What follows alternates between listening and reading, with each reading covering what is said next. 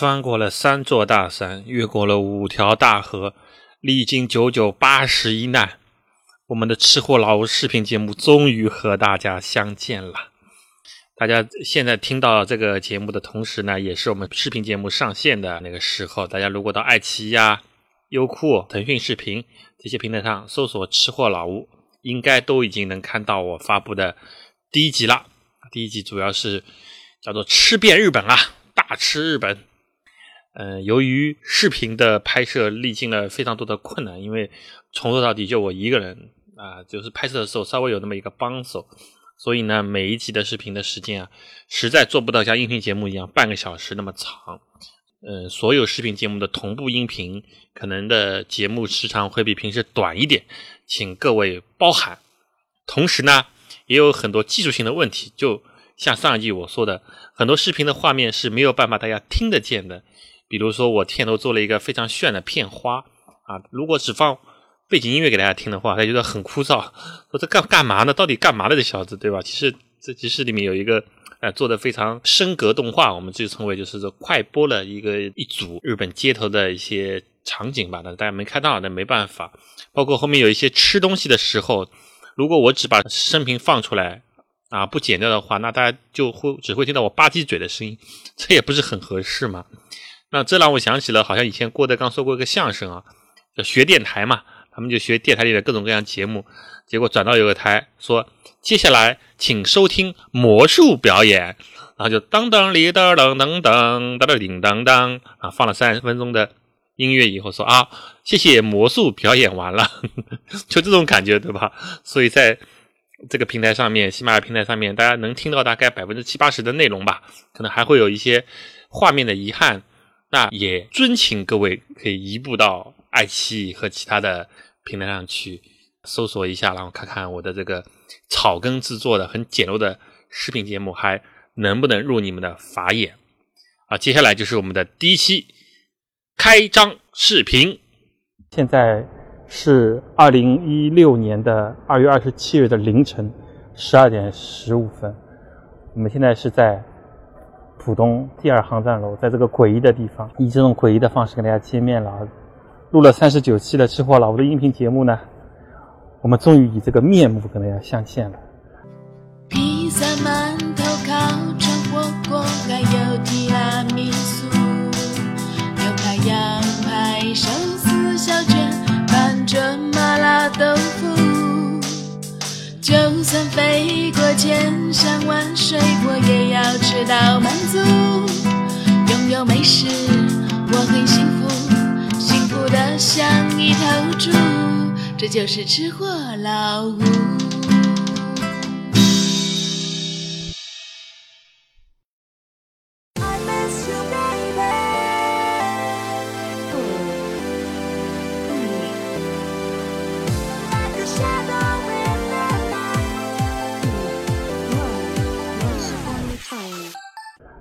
其实，在几年以前，一般来说，像我这种脸是不敢上镜头的，对吧？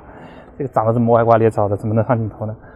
后来看了高晓松，对吧？看了这个罗振宇，还看了大家不知道爱车的人知道有个三十八号车评中心啊，那个八哥，我就想，他们长那样，对吧？也也也能上屏幕，也火得不得了，那我就啊，我就录一把吧。于是呢，就给大家开始这个吃我老吴的视频节目了。那这次呢，我们去的是日本，大概要去八天左右，会经历东京、大阪和京都。为什么第一站会选择日本呢？大家都应该知道啊，除了中国以外吧，就是我们的近邻啊，日本应该算是一个响当当的美食大国，对吧？特别它大阪有这个叫“世界厨房”的美称。呃，为什么坐这么晚的航班呢？为什么坐红眼航班呢？因为我们坐了这家公司啊，ANA，就是全日空。因为全日空的正价航班是非常非常贵的，但是它的服务非常好，它的飞机餐非常好吃，是少数几家星空联盟 Star Trek 的评选的五星航空公司啊，是这不太多，什么汉莎啊，啊新加坡航空啊，然后这个全日空也算一个，它比那个 JAL 的日本航空来得好。这次呢，我们去的行程主要是以吃为主，当然也会去游览一些非常特别的地方。啊，绝对给大家保证，绝对不是那些口水景点。所谓的口水景点，大家都知道嘛，那个什么东京的雷门啊，对吧？什么浅草公园、上野公园啊，啊那些这个什么歌舞伎町啊那些东西，对吧？就是每个旅游团都会去的地方。那我们去的呢，会是一些主要是以吃为主的美食这个主线串起来，大家逛逛一些特别的购物，比如说东京有个很大的六层楼的玩什么扭蛋的地方，大家不知道吧？对不对？还有那个在各种的日剧里曾经出现了，比如说永尾完治和赤名莉香，他们在那数一二三的那些个路口啊，我也找到在什么地方，这是给大家去怀念一下。啊，说到这里有点暴露年龄了啊，大家都知道看过看过这个电影的是什么样的人啊。然后还有池袋西口公园的那个标志，池袋西口公园啊，这样类似的地方，还有《魔女的条件》里面那个大的游览轮，对吧？我们也会去一下一些特别的地方，这个会去，但主要以吃为主。还有很多的计划了，比如说什么什么 AKB 四十八的咖啡馆呐、机器人酒吧啊等等等等地方，反正就是无所不用其极的讨好大家，为了让大家看到一个视觉世界的吃货老吴是什么样的。那我想，我做这个节目还是有一点说服力的。大家看我这个肚子，对吧？还是有点说服力的。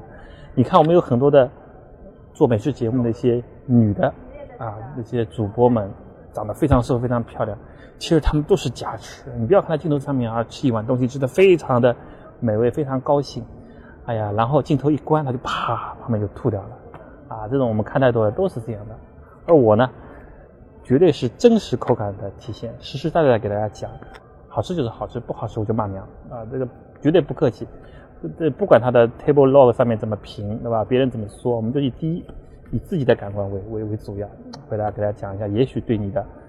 这个日本之行的美食之旅会有一些参考。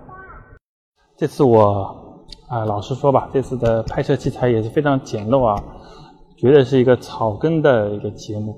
你像很多这种高大上的，对吧？节目大家都知道啊，某一些我就点名了。某一些旅游节目啊，都是一些富二代啊，到各个地方去玩，什么斐济啊、迪拜啊、埃及沙漠里面住那种豪华的酒店。他们每一次的旅行费用都要将近二三十万啊，一个团队，而且很多人都是顶尖的器材啊。我们不可能，我们的现在所有器材就是一个脚架，大家没看到啊，就面对着我的一个脚架，然后一个奥林帕斯的相机，还只能拍一零八零 P，拍不了四 K 啊。还有一个我自己的这个，大家看到啊，这个麦，嗯，然后有一个录音笔，大家看一下这个。HP 的录音笔啊，非常简陋啊，有一个算一个高科技东西，就是有个三轴的稳定仪，那是用于手机拍摄的，就这么多东西，要做出这档节目来，主要我们以内容取胜，对吧？不是以这个技术和画面取胜。如果呃在整个节目里有各种各样的问题出现呢，请大家多多包涵。啊，给大家做几个小贴士吧。首先，这个 ANA 虽然是五星级航空，但是如果你一直在它的官网上面去。关注它的价格的话，其实你可以达到非常便宜的价格。嗯，这次我们因为是一个开放的一个航班，open 的航班，什么意思呢？就是说不是同一地来回的，是东京进大阪出。为什么这样设计呢？因为一般来说大阪的东西更便宜啊，购物这个 shopping 的可能性更大。那所以你把大众的购物放在大阪，那买完以后直接可以去机场，对吧？就比较轻松，不用拖着沉重的行李来回跑。那么，所以我们就是东京进大阪出，这样的话呢，我们现在的票价大概拿到了两千九百块钱，这不算贵啊。如果你东京当地往返的话，可能比较好的特价是在一千九到两千二左右啊，就可以坐到这样的航班了，非常不错的。而且飞日本也非常近啊，也就是两个多小时吧，但是有一小时时差。所以过去的时候，事实上是花了三个小时，回来的时候呢是花了一个小时。就是你偷了一个小时回来，嗯，还有什么小贴士？我想想哈，哦，给大家介绍几个 A P P。作为史上最为观众着想的主持人，老吴一定会给你们介绍一些好东西。比如说，在去日本之前，在踏上日本的土地之前，我给大家介绍几款 A P P。啊，事先声明啊，没有收过任何这个 A P P 的钱啊，因为有些 APP 完全都不是中国公司开发的，我也没有地方收钱去。啊，说到钱，第一个钱的事情怎么办？因为现在呃日元和这个人民币的换算还是比较麻烦的，它其实是叫一比零点零五七，也就是说去掉两个零乘以五点七，这个很难算嘛，对吧？我去的时候是五零点零五八，一般我们换算快速换算法呢，就大概估摸一个数字怎么算呢？就是算一个去掉两个零乘以六。啊，你比如说这个有一个拉面是一千日元，那我去两个零是十嘛，乘以六，六十块钱一碗一碗拉面，对吧？稍微再减一点。但是遇到一些复杂的数字，比如说你要去买一个呃药妆店有个东西三千五百八十块钱日元，那到底人民币多少呢？这个极简汇率就这个软件非常好。我说的所有的软件都可以 A P P 从里面下载的啊，这是正规软件，不用不用翻墙。它可以设置不同的币种，比如说我主要是换算日元，我把日元放在第一位，然后把换算的人民币放在第二位，后面什么这个美元、港币这都可以写，这个无所谓的。然后我现在看到一个东西是五千八百六十日元，你都打上去以后，立刻就出来了三百三十四块一毛二，而且这个汇率是实时的，就它每天每小时会更新，根据国际上的汇率会更新，非常好。然后呢，你也可以反过来，这个两万块钱，我准备两万块钱人民币，我都可以换多少日元呢？可以换三十五万的日元。就是双向换算，而且它还有个功能，就是说你它可以左滑的话，可以看到这个汇率的波动情况啊。你看汇率波动情况，曾经五点六、五点七、五点八，什么什么什么。最最最最便宜的时候是什么时候呢？我们看周期拉长一点，六六个月周期，现在是属于日元和人民币的最高峰，所以最近去的话是比较有点亏的。曾经在去年的十一月、十二月的时候，那个时候汇率只有零点零五幺，也就是说。几乎是去了两个零乘以五，呃，一千块钱日元等于五五十一块钱。现在一千块钱日元等于是要将近五十七块、五十八块，对吧？这个差距还是蛮大的。所以这个汇率的软件非常好用，叫极简汇率，非常好用，推荐大家使用啊。这是第一个软件，钱的问题解决了。第二个路的问题，对吧？你一定要实路嘛。谷歌地图，这毫无疑问是我用过最好的一个导航地图。当然，因为谷歌地图由于我们伟大的长城啊。Great Firewall 的存在，所以在中国是连不上的。我没办法跟大家演示，我只跟大家口述一下，就是你只要输入任何一个地址，然后它会出来三个选项，就是你人走路怎么走，车开怎么开，然后公共交通怎么做。而这个公共交通非常详细，详细到怎么换地铁啊，怎么换新干线，哪怕是两地很遥远，你比如说。呃，东京到广岛这么远的地方，他会帮你把新干线的路线，然后从你从你这个宾馆怎么样坐到新干线站啊，等等等一系列都会串起来，对吧？谷歌的东西都被屏蔽了嘛，这是个不存在的软件。但你到了国外以后就可以用，非常强大，强大到什么程度呢？它几乎可以取代另外两个我之前用的软件，一个叫东京地铁。东京地铁这个东西也挺好的，它是把东京的十三幺地铁的卡密密麻麻，十三幺地铁的换乘全部做在了一个软件上面。你完全可以啊，比如说，你可以输出输一个地方叫银座，对吧？这是日本很有名的一个地方，大家都知道啊，银座。然后你想到新宿去啊，你住在银座，你想去新宿，一检索，他告诉你坐丸之内线，对吧？到这个新宿。如果你稍微可以换乘的嘛，那到浅草吧，展示一下这个千草桥吧。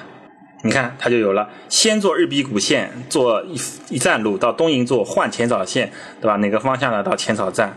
啊，然后这个连这个货币都可以告诉你，一共花两百八十元，对吧？这个非常好。